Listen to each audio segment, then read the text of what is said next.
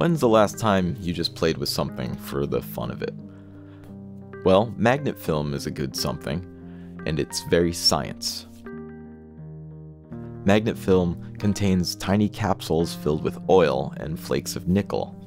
Magnetic fields move these flakes around. When they're lying flat, they reflect light and appear bright. And when they're standing up, they look darker. So that's neodymium magnets. How about we try a magnetic work mat? The entire surface is just rows of alternating polarity.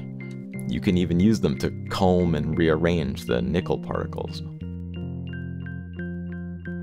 Of course, I can't ignore these small spherical magnets. Mmm, lovely.